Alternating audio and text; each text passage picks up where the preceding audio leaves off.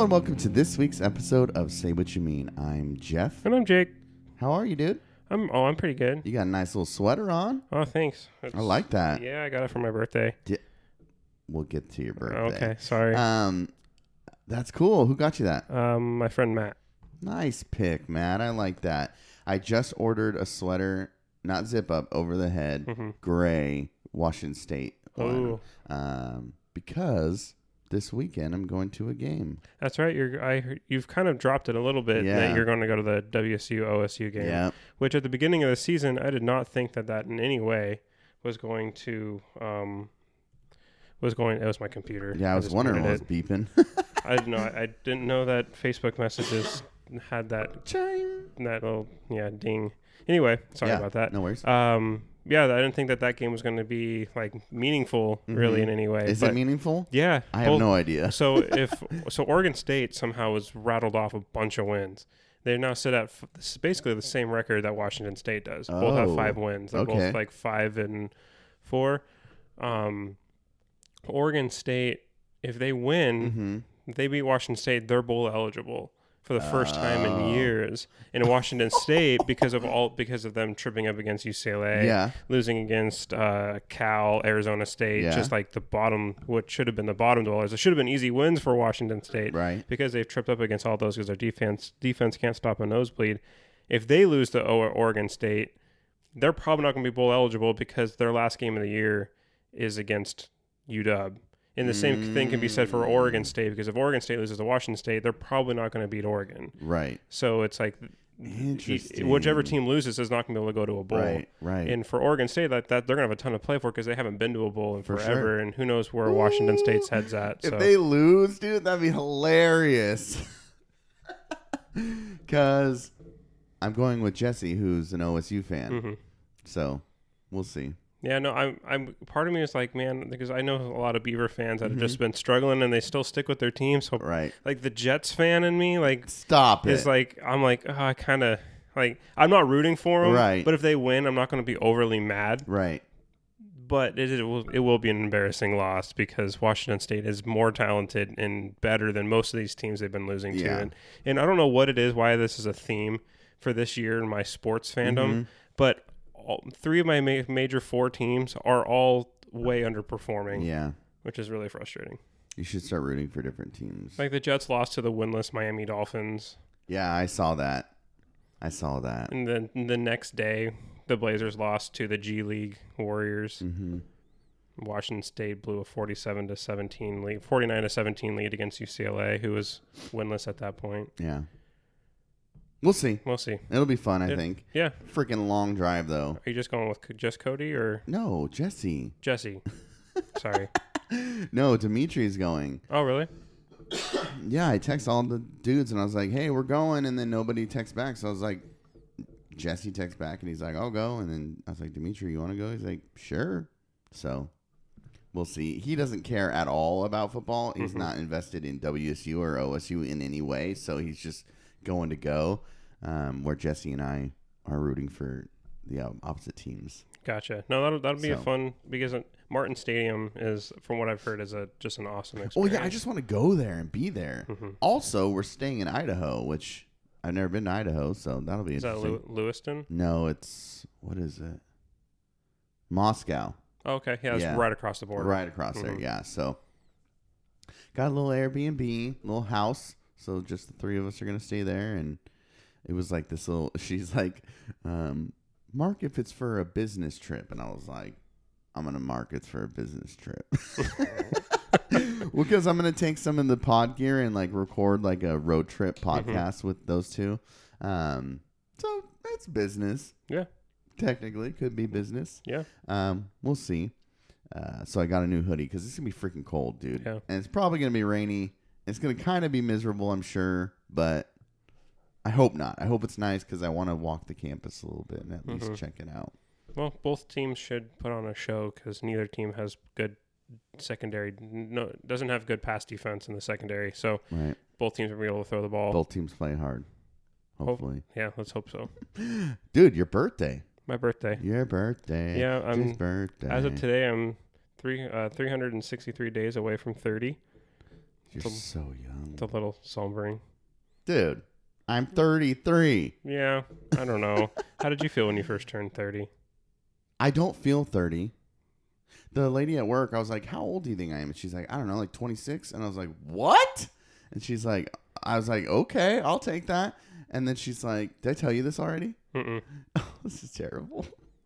she's like, How old do you think I am? And I was like, Uh, how old are you? And she's like, I'm 38. And I was like, 38?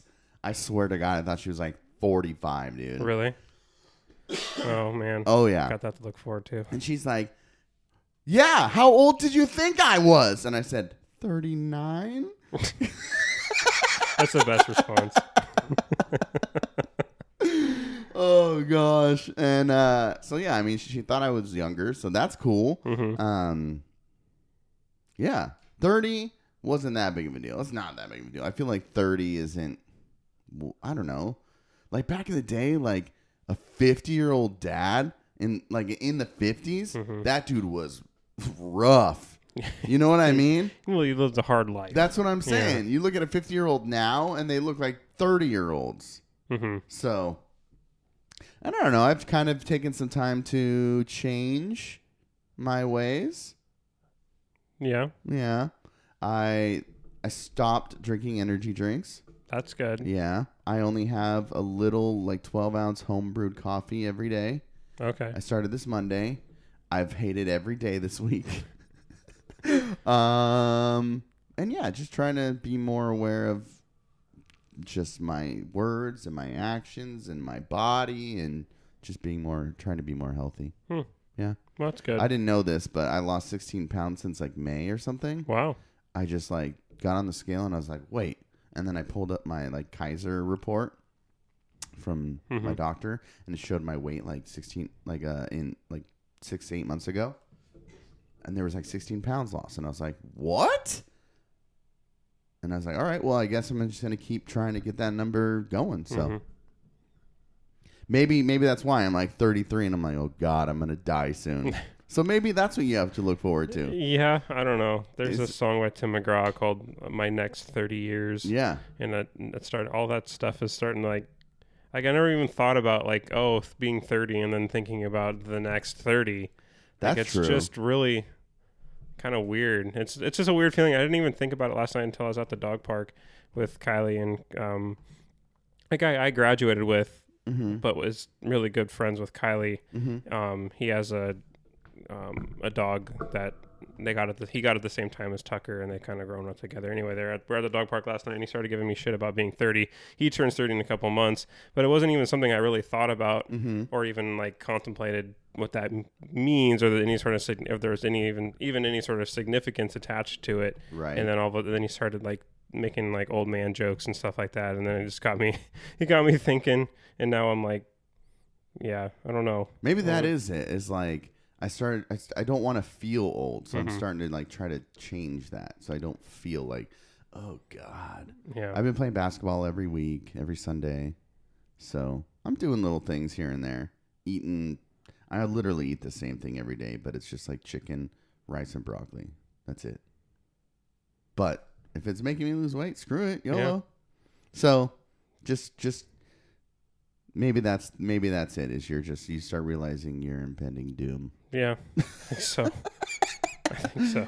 Did you have a good birthday? Did you have a party to cry at? Um, I did have a good birthday. Yeah, I uh, I missed I missed work. I I was scheduled like a stupid just nine to three shift, and I was just like, hey, can I just have tomorrow off? Like I Mhm. was in I was just I wasn't managing. I was just working in a department, and then and I was like I was I'm gonna go duck hunting, and it's my birthday, and they're like, yeah, we, we've got it covered. So Oh, that's that cool. was cool. I went out and hunted, hunted in the morning um, till about noon. And then went home, played some Call of Duty, went to Mhm. lunch with Kylie, and then my parents came over. Where'd you go to lunch? Uh, just Baja Fresh. It's just right there by Mm. by her work. What'd you get? I always get the two taco combo Mm-hmm. with chicken. Um, the Americana style. It comes Okay. with cheese and then hot, and then they have hot sauce on it. I don't get tomato. Of I'm not- course. I'm not a tomato guy. We've um, heard. And then I I- then I didn't like I'm. It's really cool that you do this. because it comes with rice and beans, but I say no rice, so they just give me double. I say no beans, so they give me double. Double rice. rice. Yeah, because their rice there is actually pretty good. And then I love their s- I love their one salsa that they have there, and they give you free chips. So So you raged, dude. You got a little wild on your birthday. a little, a little wild. Yeah, I got free chips. It was That's awesome. awesome. No, it, and then um, uh, well, my room my roommate Keenan, he's a longtime friend of mine. Right. Um, but we hardly ever see each other because like our um our schedules like don't hardly Mhm. overlap. But he he was he was around, and my friend Matt and his girlfriend came over. Mhm. Um, I didn't even know they were going to come over, but they did- they just showed up, so that was cool. and my is parent cool. my parents were there, and Damn. um, so it was it was actually just a really nice low key. Watch the Blazer game. It was nice, Mm. um, nice watching having people there to kind of just laugh at the fact that how bad they look. okay. Yeah. It's Yeah. because they're both because Keenan and Matt are Mm. both really big Blazer fans Right, too, and they right. both know basketball, and so it's it's fun to just sit back and be like, man, there's no offense being ran here at all. Yeah. Um, so Good. Sounds like a good day. yeah, it was a really good day.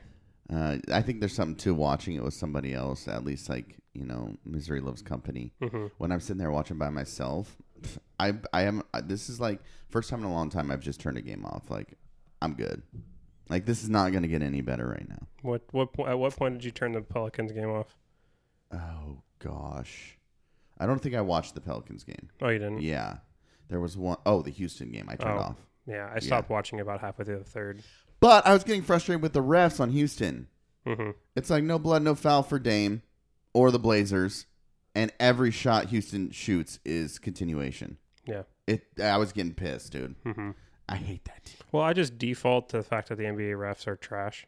Yeah, Um, I should know this. It's their incon. It's their. It's not. I was listening to the fifth quarter show, Yeah. which is Chad Doing, which comes on after the Blazer game, and he made a really good point. And he's like, he's like, I don't even get mad at him anymore, just because I've accepted the fact that they're that they're trash. And two, um, I think the mo- the major reason why everybody gets frustrated with him, especially as Portland fans, is their inconsistencies. Yeah. it's that no matter like night for night, even like you could have, um, you could have one crew one night. And then a couple weeks later, you get the same crew, and they call things completely differently. Right. And it's just like you don't even know what you're getting crew for crew, Mhm. let alone night to night. yeah. So I started just tweeting at NBA referees.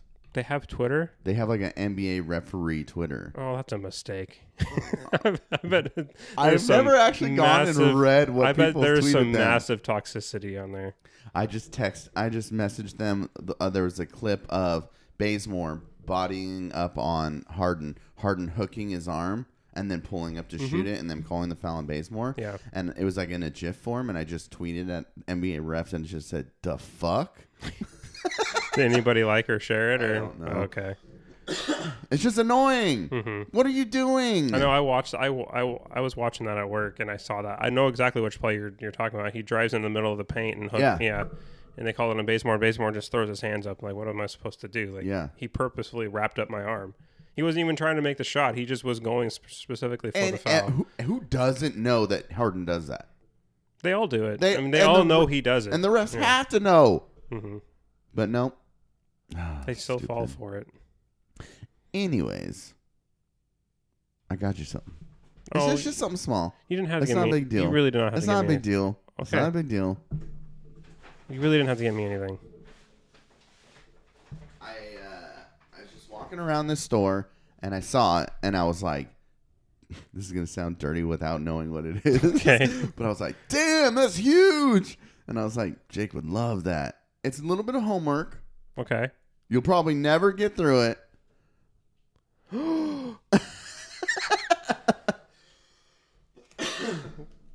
What is that? Truman by David McCullough. Mm-hmm. He's a good author. It's a big ass book, dude. It's dude. a huge book. Is it an autobiography? I don't know. I just grabbed it. Son of the Middle Border.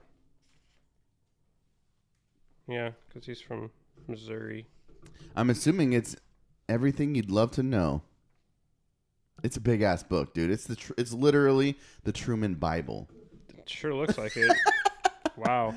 That's awesome, man. Thank you Uh, so yeah, much. of course. I figured you could just when you're not reading it, set it up next to your bobblehead. Oh yeah, no, definitely. I, I he's just such a fascinating he he's just such a fascinating like person in American Mhm. history. Like to have to have like, he was not. He was brought in by FDR basically only as like a political Oh, uh, I left the price on there. Don't look. Okay, Did you look? no, Okay. I didn't look on the back. The um, just to be thrust in, like he was brought in basically. I think he was like FDR's third or third vice president, and FDR never valued his vice presidents. They were just figureheads to him. He really consolidated power around him, Mm-hmm. around himself, and so Truman was really just a political calculation. But um, but the uh, but then you know when FDR passed away in office, and then all of a sudden Truman is forced into office at the end of the, the towards the end of World War II, and having to make you know massive decisions on reconstruction of Europe, on dropping the atomic bomb, all of that. It's an, it's just absolutely insane. So, um, yeah, just ama- I think he's just an amazing figurehead, amazing person, Yeah. amazing politician. Uh, really under I think really underrated in our um, Yeah, it's just a big ass biography. And his vi- and honestly his vision it was he was a, he was a lot more pragmatic in terms of what uh the what the world was going to look like after World War after World War II than FDR FDR was really like um you know there's going to be we're have all these one like the his vision of the United Nations was a lot more like was a lot more grandiose and I think uh, I'm trying to think of this the right word for it but he's he was just much more idealistic Right. than than uh, Truman was, but Truman still understanding the value of foreign policy and statecraft and mm-hmm. stuff like that, and understanding what the the, the th- you know what were the world's threats at the time, and um, I just I don't know I, I love him as a as a study as a mm-hmm. person to study mm-hmm. and kind of emulate in politics. So For sure. know, thank you so much Yeah, for that book. course. I'm excited. I'm excited to, to flip through this. So, I so Saturday I got up early and my grandma loves reading books. Mhm. So I took her down to Powell's and we just looked around at Powell's for a while.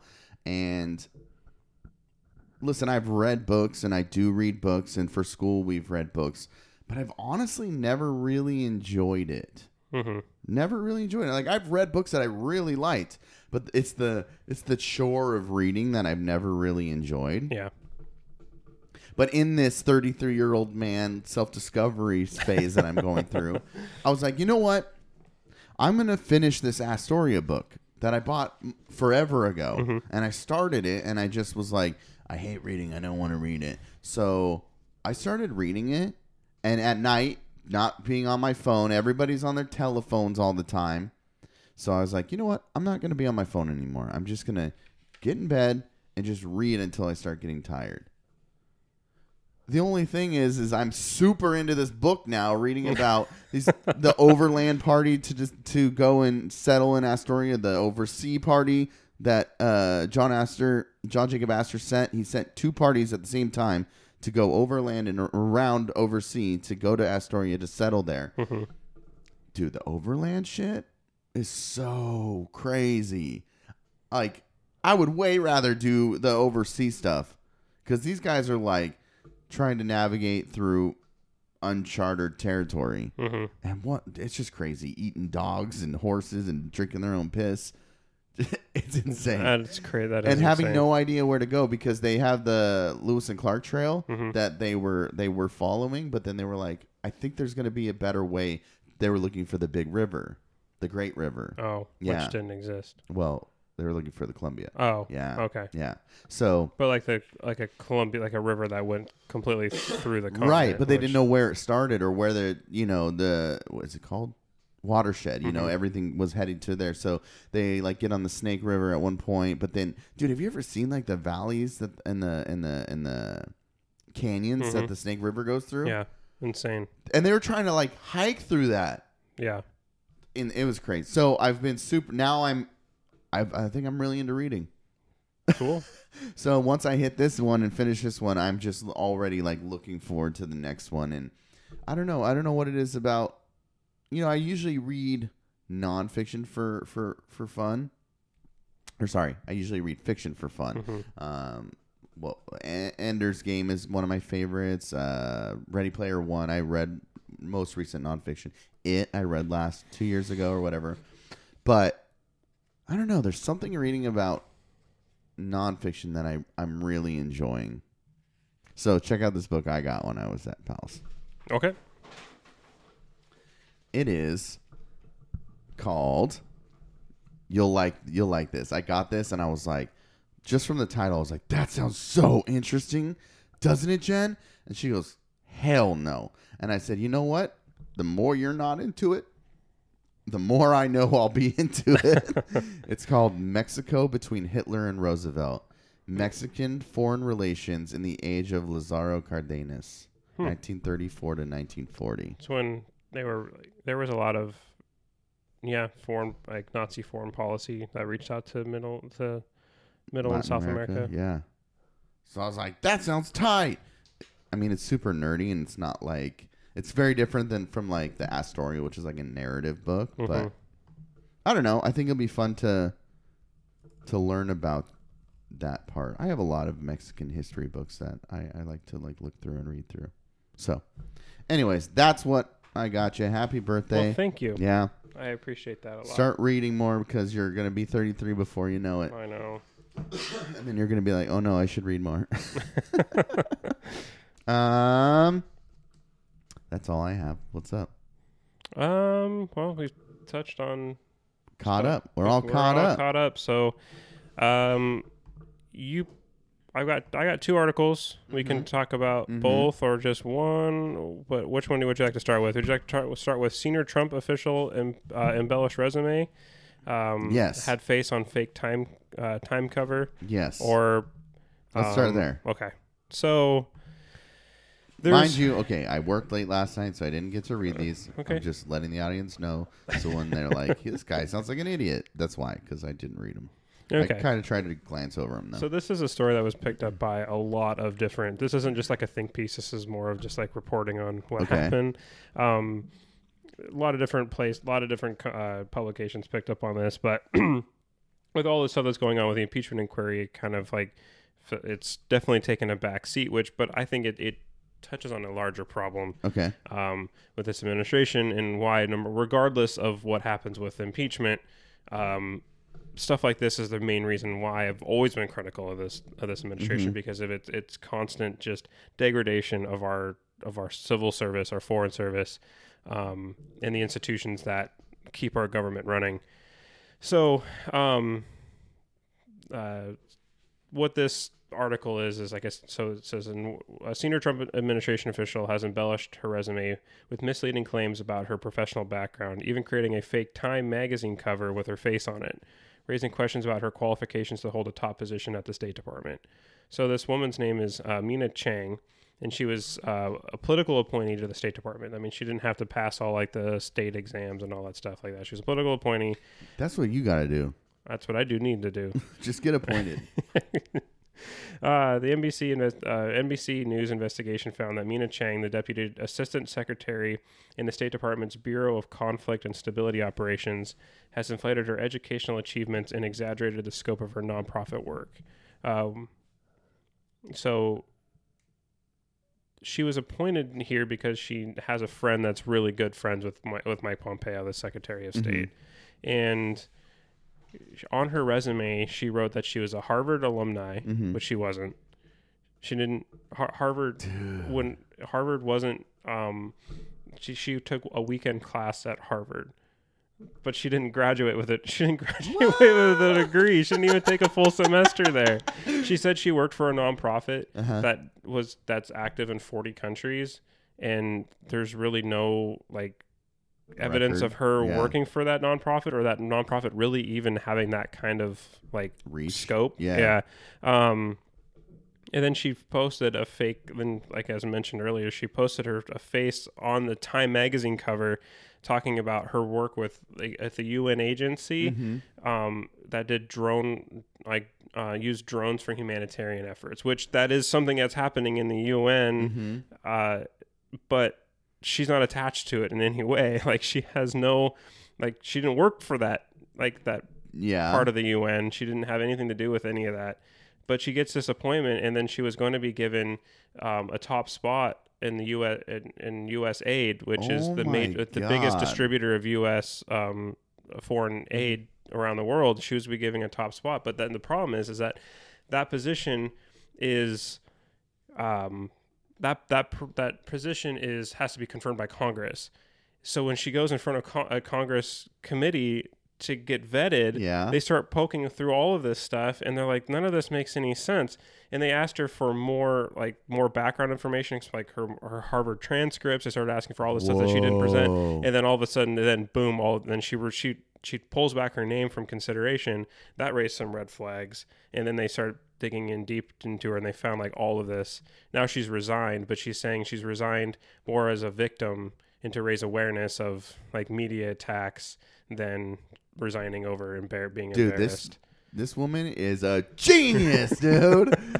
Holy shit. I mean, besides getting caught, wow. I was talking with someone recently. I don't remember who, maybe at work or something, but just about I guarantee I could create a profile on, on like a far right extremist and just get millions of followers. Yeah. I bet I could do it. You could because you're one, you're really really good at marketing and like creating stuff that people want to follow, Yeah. Being really creative and stuff like that. And you, Mm-hmm. You. and you know the talking points. Yeah. You know, like it's so easy It's to so hit easy. to hit the notes that they want to hear, Yeah. right? And you could do it on the left too, but I you know, probably could. I think I don't know why I think the left would be a little harder. I think it's because there's more more of those social issues that I kind of resonate with maybe. Where on the other side it's like I disagree a lot maybe with some of the sentiment uh, sentiment on the on the far right. Mhm. Not that I don't disagree with the far left, but I don't know. I feel like I don't know. I feel like it would just be it's so if Donald Trump can do it, I could totally do it. I should just do it and then create a profile and be like, "Hey guys, I'm starting a new podcast called Say What You Mean." Just like after like a year of doing it, mm-hmm. and just see how many listens we get. Boom! Right at the a beginning. ton. We get a ton, and then they would all get really mad. Yeah, they would. so like, and so Mina Chang in Yeah. her post, that, which is with which is in the conflict um, bureau. Mhm. So her whole job is to um, help prevent conflicts from erupting in politically unstable countries, right. um, which is an incredibly important role. And this person is not anywhere close to qualified to holding that position. Um, she earns a six-figure salary. What? Yeah, in a working as a as a deputy director to a department that has a six million dollar budget, and then was getting was was picked by Pompeo to take over U.S. like essentially take over U.S. aid. Whoa. I I met a couple people at at American that work for U.S. aid. Yeah. and um, like I messaged them after I found this out, and Yeah. they were like. They're like, yeah. Um, I was just asking them about about it, and they they just thought, you know, they thought it was crazy. They didn't really have any takes on it, but Hmm. um, I wonder if some of those students are probably more qualified than this. Oh. I'm sure the one, especially the one that I messaged, Yeah. was is definitely one of the smartest one of the smartest dudes that I've met at school. But Wow, dude. anyway, That's awesome. I don't. Um, yeah, I don't know how how does this. I would say how does this happen, but we know how it happens. Yeah. he we were talking about this at work and i was just like you know there this isn't they were all people were acting shocked at like the people there's like well not we Yeah. there's me and two other guys Right. and we talk about this a lot of stuff and all three of us are republicans but for kind of different reasons but we all Okay. dislike the president because he's well for the all the different reasons we've listed off Mm-hmm. um, and it's just like they're like, they, I don't know how does this happen. I'm like, it's easy how it happens. Right. He doesn't value our bureaucracies. He doesn't No. value our institutions. Process. So all he's done is he wants to consolidate power around him and a select few people. Mhm. So all of the rest of the bureaucracies, all that stuff can all go to hell. Yeah. He doesn't care about who is in charge of it because all all it matters is that if you're one loyal, and two you're willing to just do what he tells you to do. right. So it doesn't matter if someone who's woefully unqualified and a liar Mm-hmm. Is in these top positions because ultimately all the decisions are made from him anyway. So it, Right. none of that ma- none of it actually matters. The day to day stuff doesn't matter because ultimately the big decisions are being made solely by him, Mm-hmm. and everything else is just can can can fall apart for all for all right. he cares. Um, because there's there's been multiple reports of loyalty exams on our foreign service officers Mm-hmm. people going through. Um, there was he Pompeo hired had a political appointee. Her name was the her YouTube name was the uh, Vino Vixen. Like all she did was review um, like she was like a wine taster and reviewed different wines. Mm-hmm. But because she had like such a strong multi like social media presence, she was appointed to the to the State Department. eh, But then was used in the role of um, determining a loyalty test to the president. So going through all of our going through our Oh foreign service and civil service God. officers at the at the State Department and determining and ra- rating them on a scale of one to ten on loyalty to Trump. To Trump. hmm Not to the State Department, not to their jobs, but to Trump. And now there's um, Dude, that so so con- that's so terrifying. Congress is o- Congress has opened an like is opened an investigation into it, asking for this stuff, but Pompeo slow bo- slow rolling it, not sending over any of these documents because Yeah. that's just what they do. Mhm. Um, and there's been there's one former foreign service officer who's complaining, saying that she was targeted because she was an Obama era appointee, but it wasn't wasn't an appointee. She was just went through the foreign service officer test while she was while Obama was president. If you don't understand anything about the foreign service and the civil service, you're not who you go in under doesn't mean that you politically align Right, with that right. particular person and that shouldn't matter anyway because our foreign service if you had any idea what it takes to get to that level and then the people I've met who are in the foreign service those people they're they're not I don't know they're not they're not politically motivated. Right. The only reason why you go into that line of work is because you love what you do and you want to better not only the country but better the world Right. and I'm sure there are people who are using who use it for their own political advantages, but for the most part, the foreign service, these I don't know, but in the fact that he's trying to use it to politicize it, Yeah. put it put people in place who are just who are lackeys and loyal to an That's- administration. That that part of it, the loyalty part of it, is scary, dude. Mhm. But yeah, look look it up. I'm, I'm not making this up. Look up State Department Vino Vixen, Mm-hmm. and then look up Mina Chang, um, and what's going on at our State Department under Mike Pompeo. How- it is just it's How a does travesty. this not feel authoritarian? Well, it definitely does. But I don't know how you don't how someone could not who I don't know how at this point with everything that's been that's that's out, Yeah. you cannot come to that conclusion. Using the state using the State Department to try to broker political gains with Ukraine, and who knows where else who else has had has had that kind of stuff going on. It's a whole impeachment inquiry. Like the State Department is at the forefront of that. And if you want to see like Yes. who our foreign service are, listen to Bill Taylor. Look, listen to career diplomats, Mm-hmm. and they are composing themselves so well on the hill, and they're just they're. Uh, it, it it makes me if there's one silver lining that come that has come out of this Mm-hmm. is you realize that the people that are in our bureaucracies they're they're the ones that are they really are we do have so much um so many good people in good positions and as much as we get mad about whatever administration is in it's our civil service that keeps this country running and and thank god we have people like bill taylor that are you know that are there It's just scary the top down consolidated power at the top, their ability to just get rid of those people though.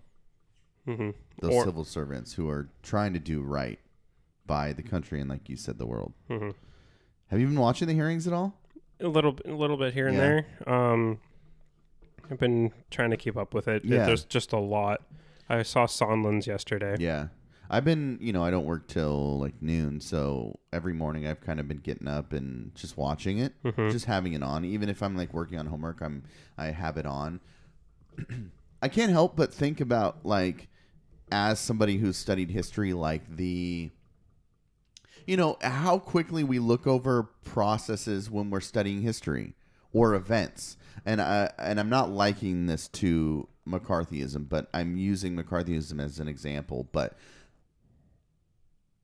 just those hearings and those and those and just the whole process of targeting people in the government and all throughout Hollywood during McCarthyism, you know, you learn about it and you might see some clips from it and you're like, oh, okay, here's something that happened.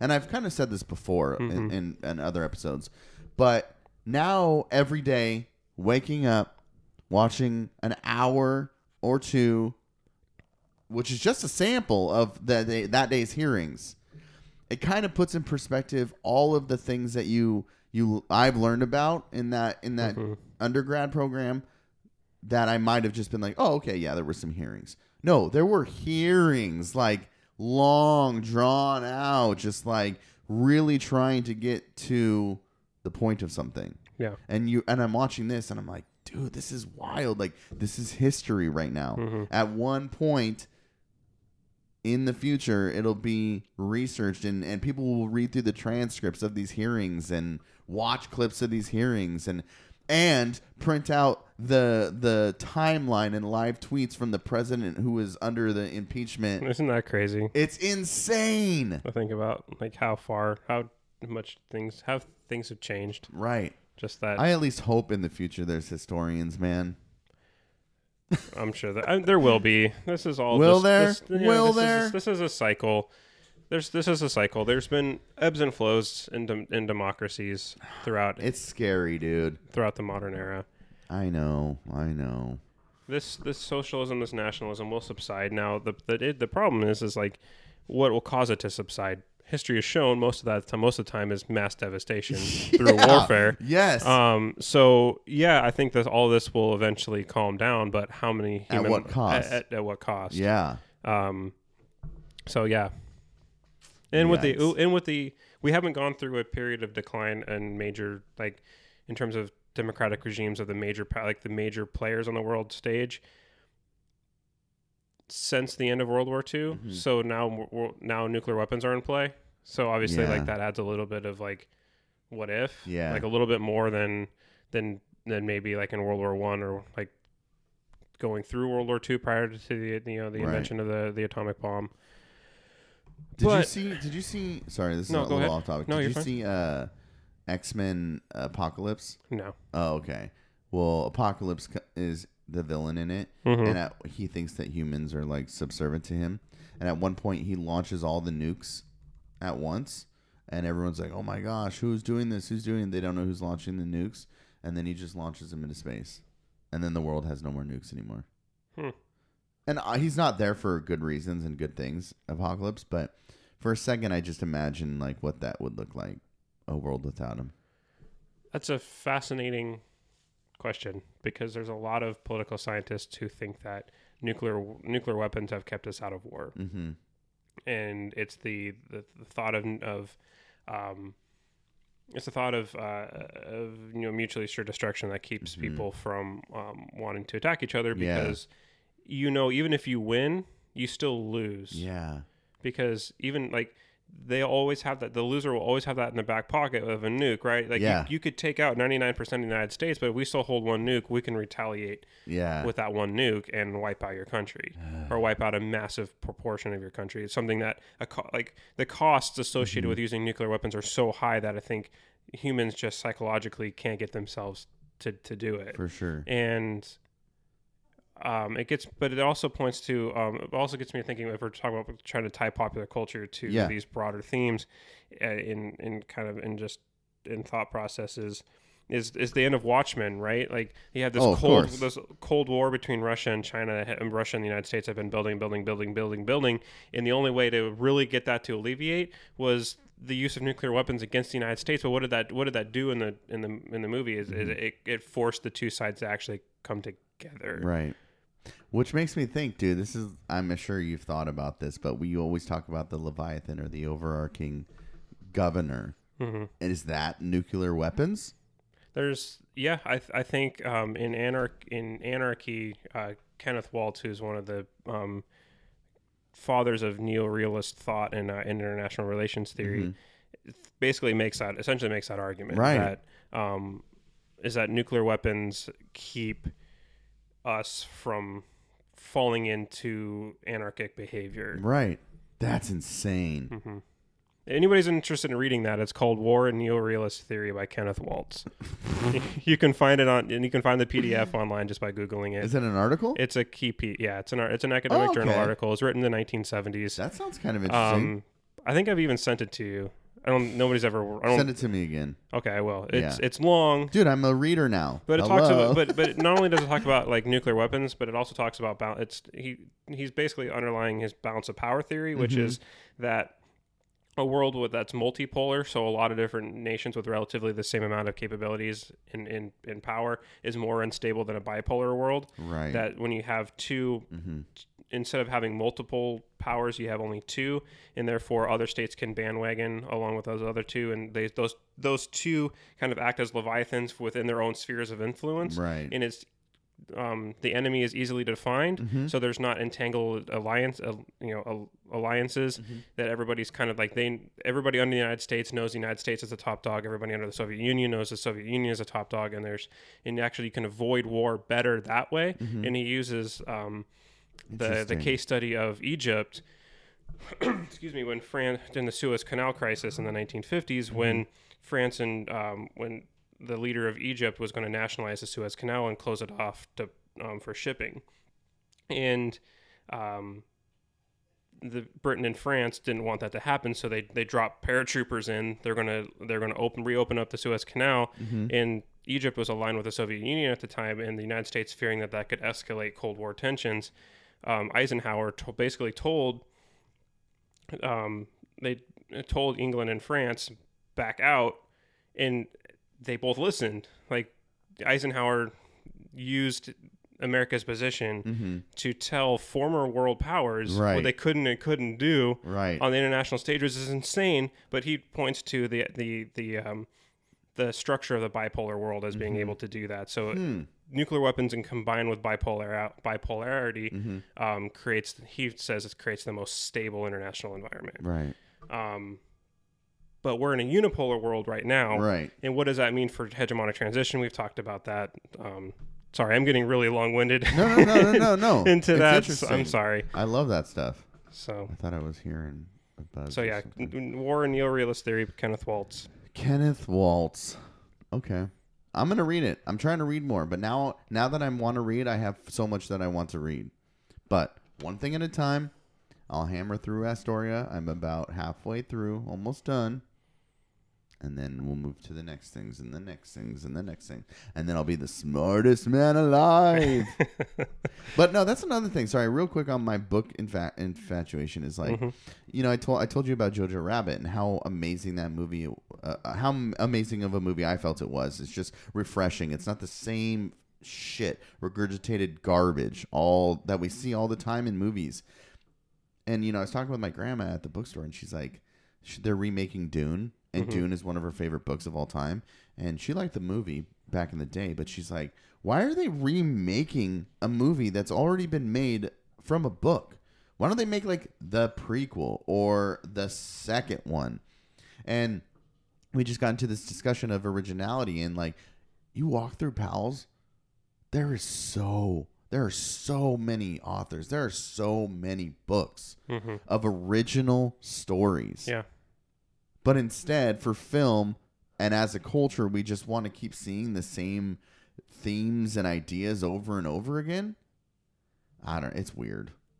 Like ender's game is such a good book and they destroyed the movie. Even like the undertones and ideas of that book to make it more hollywood It's the same, Ish yeah, it's the same thing with Harry Potter. it is. It is. It absolutely is. But I just there's so much out there that they could take from, but it's like they have to consider like, is this gonna sell? Are people gonna see this? Is this mm-hmm. worth putting money in? Was it a bestseller? Was it not a bestseller? Like there's so many books out there that weren't bestsellers, Yeah. but are great stories. Yeah. What does that say about like humanity as a whole? That I think all of us would, if you were to ask anybody on the street, like, would do you prefer um, recycled, um, recycled themes? Yes. Or do you like originality? Most people are going to say, well, I like originality. Right. But then when it comes push comes to shove, you're not going to go see something that you're not already comfortable with, or something like it's like a story you you don't know how it's going Perfect to example. Are you gonna go see Jojo Rabbit or are you gonna go see Terminator? End. You know, see Terminator. Every time. Yeah. Every time. or people complain about. I mean, it's the same thing in sports. People complain about, oh, we like, why, why is it always the Yankees? Why is it always the Patriots? But then if it was two teams that you, other than like your own personal team, Right. you're not gonna. You want to see the the best play, right? Like this happens all this time in the World Series. People say like, oh, I want, I don't want the Red Sox again. I don't want the Yankees again. But then Yeah. when it's when it's um. Astros Cardinals or Yeah, something. yeah. Nobody the, the ratings suck. Yeah. So what all you people complaining saying you want new original stuff, you want new faces, you want new stuff, but then when it comes to it, you, you, you don't show up. It was like with uh I wa- I was joking in the NBA finals like can you imagine like David Stern trying to like bear through a Warriors Raptors finals. right? Yeah. There's no way it would happen. Mhm. He would never allow it. he would never allow you're it. right. He would never allow it. that Eh. guy. That guy. That guy tinkered with shit so He's a much. piece of crap, he was a huge piece of crap. Um, but it's just like that's a great point as far as like giving people that option. They're always going to choose originality, but when push comes to shove, they want to see Titans go at it. yeah. Stupid. All right, tell me about your other article. So the other article, this is more of a think piece, but it really got me thinking because there was a Democratic debate last night, which I have told myself I'm not watching any more of. Since Um, when? Last night? Did you watch last no, night? I didn't watch last night. Okay, No, I I, I made I good. heard it was a mess. I made good on my promise because all it is is a fantasy land. right. These it's people are these people are talking about policies that they think they can just un- they, they're acting like they can just unilaterally do everything that they, Right. they're saying they want to do, which is annoying. I I watched the first three or four, and I got enough out of it. I figured out where their worldviews are at, Right. How they think about governance. That's all I need to know. Yeah. And when the debates get down to three or four towards the end, and it comes time for primary voting, oh, then I'll then I'll Okay. I'll, I'll worry about it again. But at this point, we're not even to Iowa yet, and this this most recent d- debate is pointless. Can I bring something up? Yeah. Real quick, one thought I had was we're because you're talking about getting being, getting to Iowa and like moving forward in this process Mm-hmm. of primaries. What's going on with the Republican Party? What do you mean? I mean, who's? I haven't heard anybody saying like, "I'm gonna run" or "I'm not." I'm. Well, it's because Trump. but that's what I'm saying. Yeah. So is everybody just backing Trump? Yeah, that's usually how it goes. The incumbent. Holy shit! Like nobody ran against Obama when in 2008. I mean, in 2012 and 2016. I mean, yeah? No, in 2012. Nobody yeah. ran against him in 2012. Yeah. and um, that's that's normal. Most of time, the parties, which are the gatekeepers, I just feel like they're not they're not going to they're not. going to run against they're not going to run a primary against incumbent because that's generally political suicide. oh, okay. Because incumbents historically are incredibly to knock off, no matter how unpopular they are. Obama was not popular in 2011. right. Going in, it was really looked like national polls really showed that Romney had a legit shot at beating Mm-hmm. President Obama, which is crazy to think about now.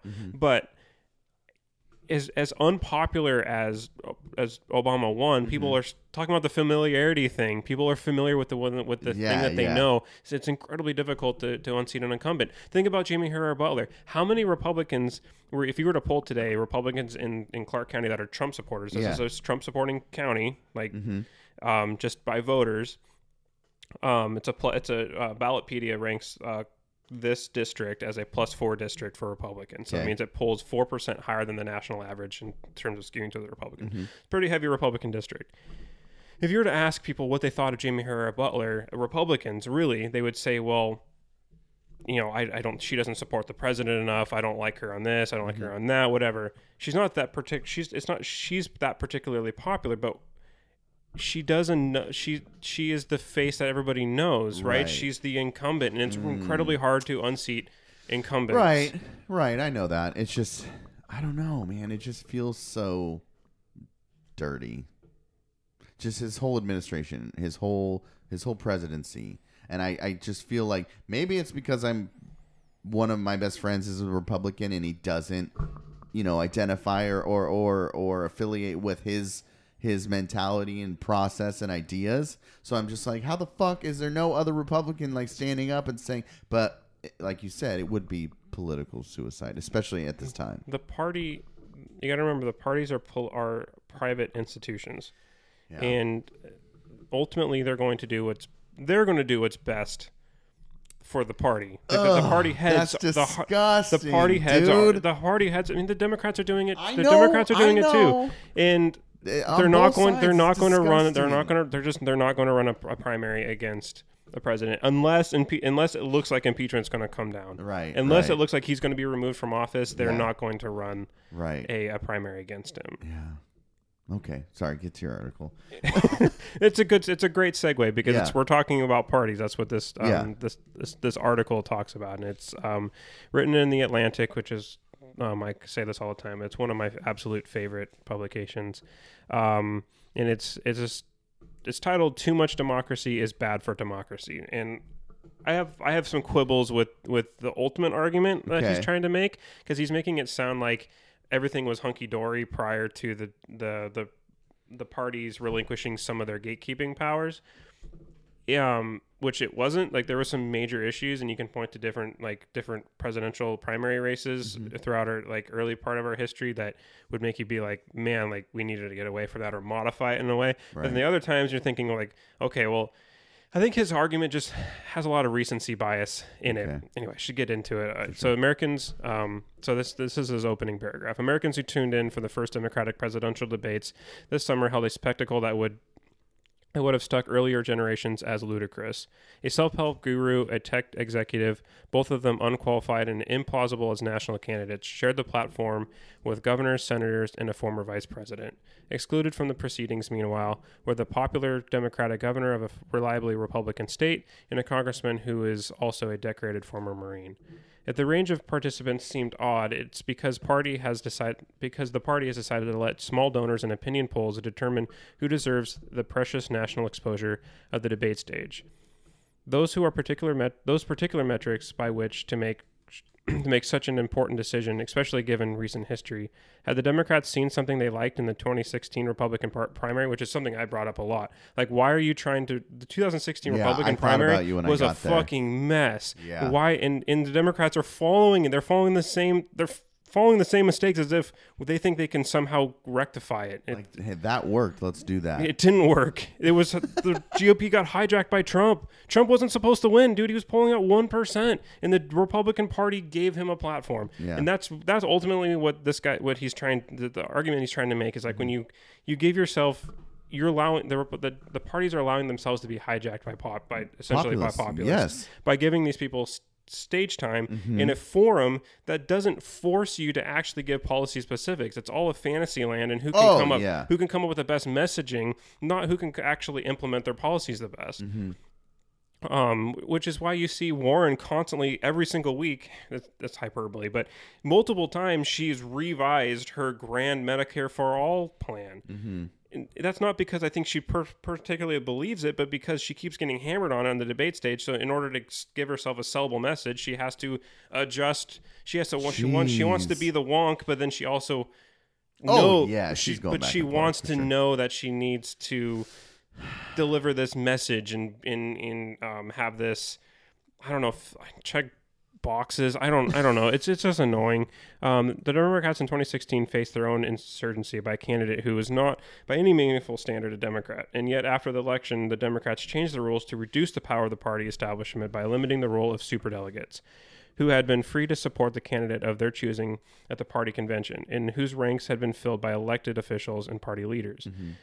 Then, as the 2020 race began, the party deferred to the measures of the popular sentiment to determine who should make the cut for the de- for the debates, all by ensuring runs by public publicity hungry outsiders. And I think that's incredibly. Imp- I think that's a really incredibly important point mm-hmm. because after he he goes on to point out about in 1972, the Democratic parties and Republican parties significantly changed how their primaries were done, Right. and now with the and we talked about this a lot on To the Republic with uh, Democrat. I think it was a Democratic norms um, episode, but ultimately, the Democratic Party did not relinquish its its power as much as the Republican did, Party did in 1972. The super delegates still outweigh um, a- an average delegate in a primary. So when they go to the convention to nominate the person for the to be the nominee for the for that party Right. in that coming election, the Democratic um, the party, the super delegates, still have, which are party members, still have a lot more influence on what on who's going to come out of that process. Whereas the Republican Party completely did away with that in 1972, and, and um, delegates are bound to vote for how their state voted for. So, in this book that I read, How Democracies Die, they talk a lot about the gatekeepers, which are the political parties, right. and and in um, actually how um, William Harding ended up being the Republican nominee for president, not just because he received any votes at the um, at the Republican National Convention. He was just the one that the party insiders decided was the most electable. they went through four right. rounds of voting at that convention. And at the end of it, the guy who took fourth place consistently was the one that ended up winning because Mm. all because of the delegates, the way the delegates were set up.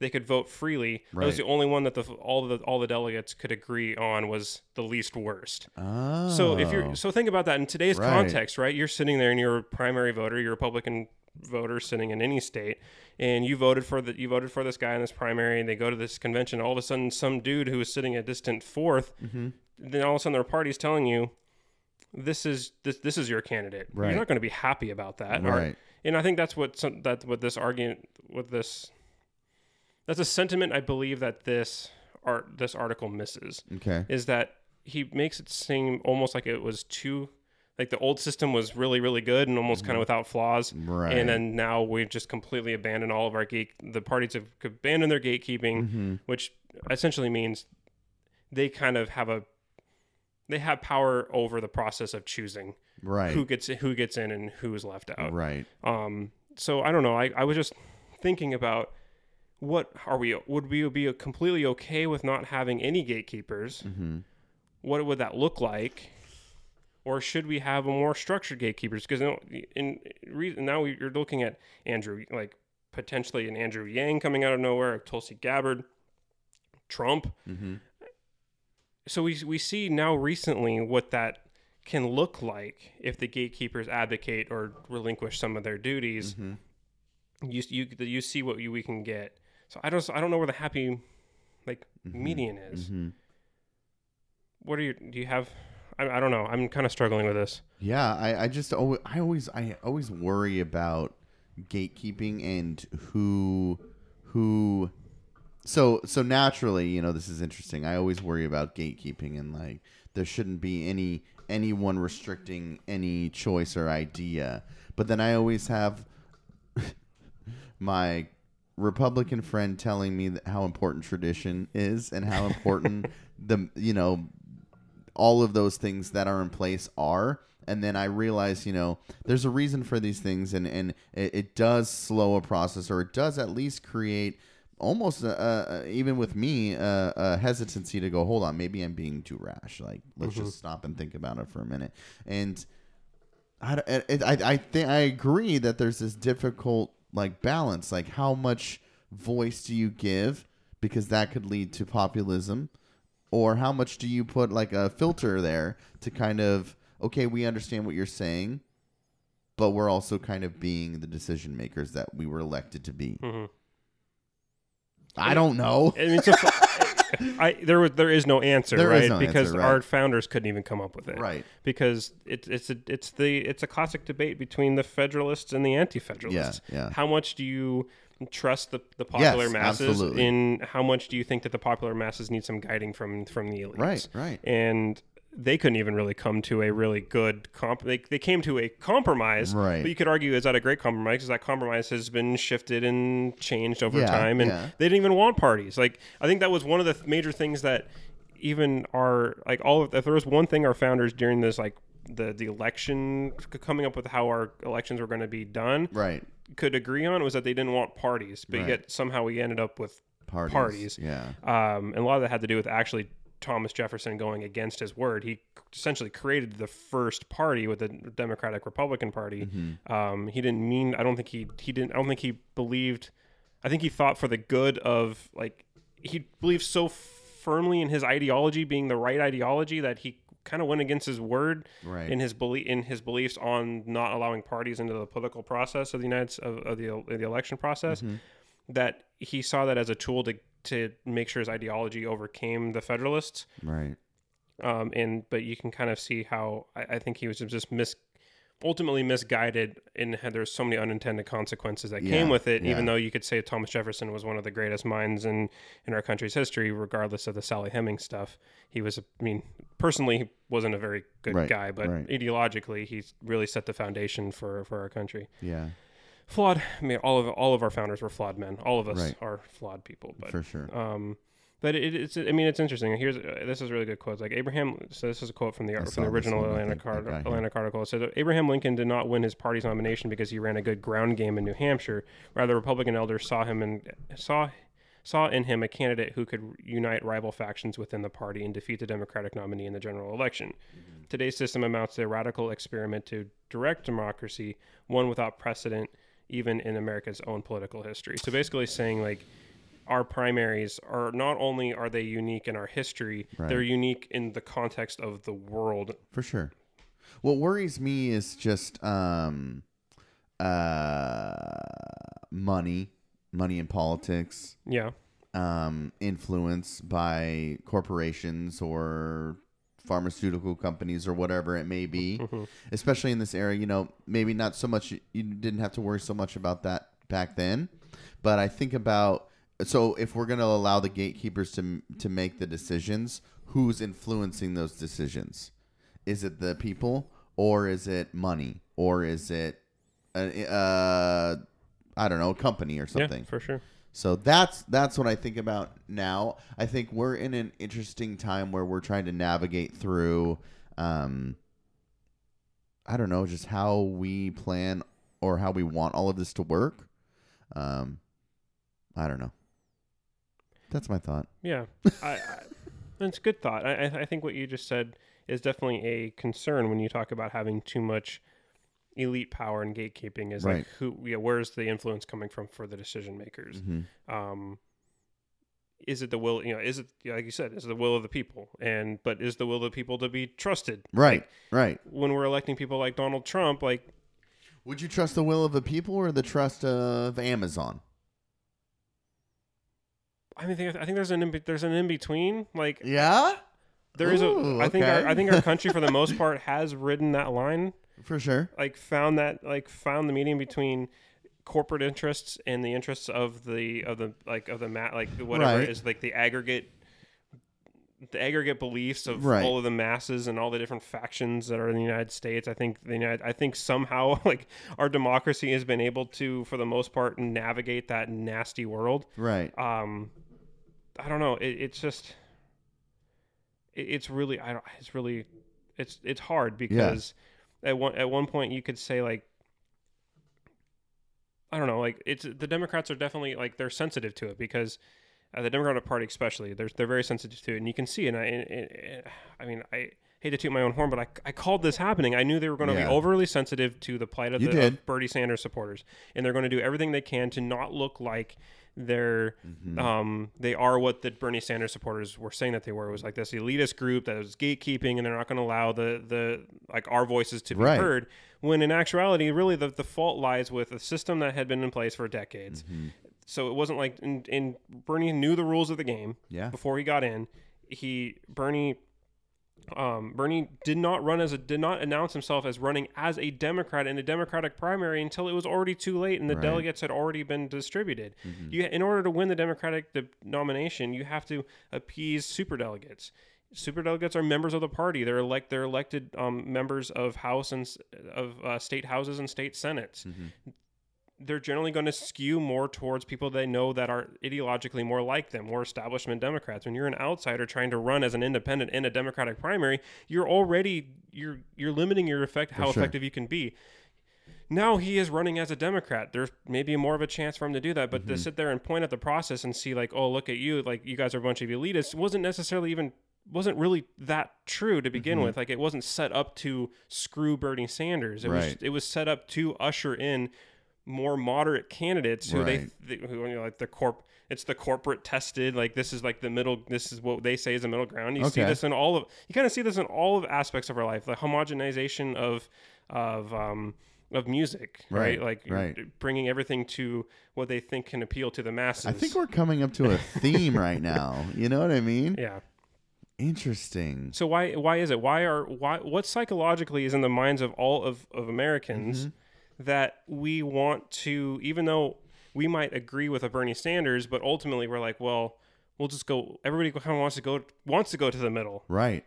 it's that it's i don't think it's the corporations telling it i think it's the corporations identifying that that psychological Oh. need in humans That's a in our interesting maybe in americans within our culture Right. but for some reason we all at the end of the day regardless of what our regardless of what our um uh, our political beliefs our stated political beliefs are like what we state are ultimately Right. we all kind of end up back in this center Right. Ev- even if you look at like the there was a really good um uh, data set that I, I ran across in some research that I was doing for school, and it basically chop plotted um, on a coordinate plane ideologically. It what? like Chart plotted. not chart plotted. Sorry, Pl- it plotted on a You coordinate. said chart plotted. No, okay. Well, it put on a chart. and Okay. plotted on a chart. Sorry. Yes. I'm talking really fast. My mouth's kind of dry. There's and water, uh, right? I, I've drank it all. oh, sorry. The uh, so I have ec- I have ec- so that uh, economic uh, I, beliefs on the on the x-axis and on the y-axis is like social. Yeah. And um, like, would you believe in like more uh, government intrusion on social Mm-hmm. issues, more government intrusion? Like so, and basically all regardless of the rhetoric, even Bernie Sanders ended up in this like on this in the same half of the same quadrant Mhm. on a coordinate plane. Yeah. So ultimately, even like what their stated rhetoric is on the public, they all end up governing around this same Absolutely. with little min with little variation. Yeah. So it's it's it's funny. It just it's it's interesting to me that, that we all think we're so you can you can look at that and see a lot That's of different. great you can, point. You can take correlations and you can take different conclusions from that. But I think one Mm-hmm. of the things I'm I'm taking is that ultimately we're one we're not all that different, Right. and two, um, we all kind of regardless like in in in Paul, uh, our presidents do this too, right? Obama was going to you know end all of these wars. He was going to he was going to limit Americans' military presence abroad. That didn't happen, Mm-hmm. right? Ultimately, when he got in office, and, and this happens all the time, is that the, the office of the presidency generally has a calming effect on Oh, on yeah. people, and I think I think a lot of it has to do with. I think we even voters know that ultimately we know what can work and we know what's safe, and I think that the middle ground is seen as safe. Mm-hmm. And regardless of how you do bel you believe in maybe more more maybe have more radical beliefs, but ultimately when you you're given that power, and I think voters even in a, like in our democracy, even though Yeah. we might say we don't feel like we have power, Right. it's still like an important For sure. it's still an important thing and i think people do most people do take it seriously and Yeah. feel like it is they have power over this process Mm-hmm. and ultimately they want to see they want to they want to err on the safe side and i think that that's why most of our presidents regardless of this current one have always tried to be always end up playing it more safe Right. than regard other than what you know which is way different than how a lot of them campaign For sure. so why do why do we want to hear radical Yes. but we want to see moderate in action. in action. Yeah. It's really strange. That is weird. You should write a paper on that, dude. that would be interesting. All right. I got to get out of here. Yeah, you got work. I have one more So story for you, real quick. Okay. Has to do with my work. All right. So, my driver comes to me the other day and he's like, Man, I think I'm going to bring up, I think this is Jeff bringing in counterculture. Okay. okay, so my this driver comes up to me and he's like, "Oh my!" He got sent over to drive in a different area than he usually drives, Mhm. and he's like, "Hey, why did you guys send me over here in Delta Park area?" And we're like, "Why not?" He's like, "I'm gonna kill a homeless person. I'm accidentally gonna run into one." And I was like, "What do you mean? What happened?" He's like, "Dude, they're like zombies walking all over that." I was like, "You know, my buddy tells me it's like the Wild West out there." And he goes, "You'll never believe it, dude. I pull in. You know what? I, I, I don't. Uh, Fisherman's is gonna have something on their hands if something doesn't happen." And I was like, "What do you mean?" And he's like, "I pull up to make a delivery to Fisherman's. Never had a problem. Don't have a problem with Fisherman's or anyone that works there. But as I'm pulling up to their dock in the back, there's literally a pile of leaves to the dock. High." and two homeless people crawl out from the leaves because they i guess they were sleeping in them to like stay warm and i'm trying to make a delivery and as my truck pulls up they like climb out and they look at me. If they didn't move i would have killed them. And i was like are you serious? And he goes yeah. And i was like well my buddy works there and he's like go, you know telling him all Mhm. about the security guard. He goes what time do they start? Because they got people sleeping in leaves. They're gonna die They started at 11, but uh yeah, I it's- Wow. dude, it's insane. Uh, it's really insane. Not that I didn't believe you, you know, Mhm. obviously I do, but like now my driver's out there making deliveries and he's just like there's people hiding in bushes and and leaves and sleeping in Mhm. leaves and he's like if they didn't get he goes I really had to stop and think for a minute like holy crap if they had not got up when they heard my truck Mhm. they would have died. Yeah. It- It's the dude, they're the walk. It, it's it's sad because It is sad. These are these are human beings, Yes. and I have to constantly remind myself that because Yes. you're always told like I get all the old people going into the store and they're talking about how oh we need to like burn the homeless camps and like kick them out of here. I'm like at the end of the day, dude, they got to go somewhere Right. because ultimately they're they're humans, yes.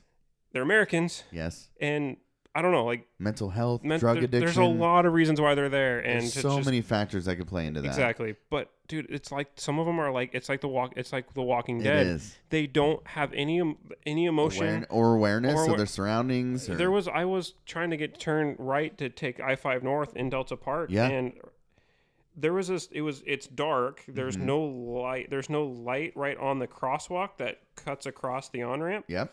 and I watched this car start to in front of me start to turn, and all of a sudden, out of nowhere, comes this dude wearing complete black on a bike, riding the wrong direction. Almost gets hit by this car turning right, Mm-hmm. Yeah.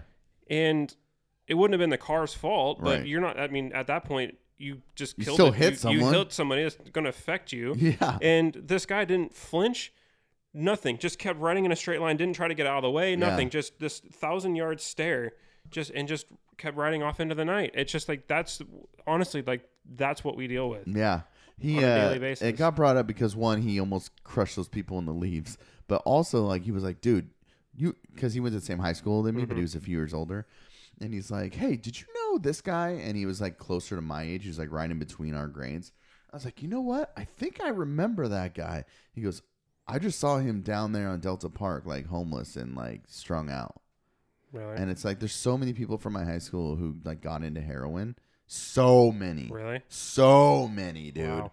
So so my mom worked for um uh, a detox center for Okay. like a long time. Sure. And she couldn't tell she could never tell me who, but she's like, "Man, like I saw someone you went to school with today.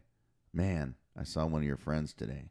Man, just all the time." Really. And I was Oh, like, man. "Dang." So then I'd reach out to my friends like, "Yo, who went to detox and they're like oh it was this person or oh it was that person or oh. And it was always the same people just getting getting clean going back on heroin getting clean going back on heroin. And it's just like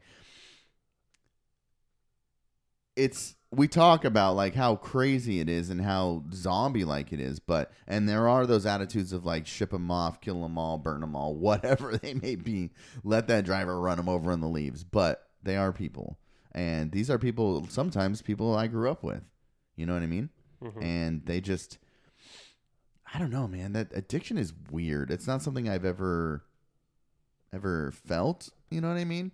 So i don't get it. But obviously we're seeing mass you know all these people you know and a lot of times people will brush off like people begging for money or something like oh they're just drug addicts. But like a lot of time no. They've got mental health issues and there's no structure there for them to get help or seek help or find help A lot of them are veterans who a lot of them are veterans come yeah home and can't cope with society and end up living on the streets because all, one of the major reasons is our VA is a, is a complete mess. well and you see can you imagine living through some of the things they've lived through Couldn't I couldn't No. do it, and thank God that thank God that those people you know were able to do it, so I didn't have to do it. Right.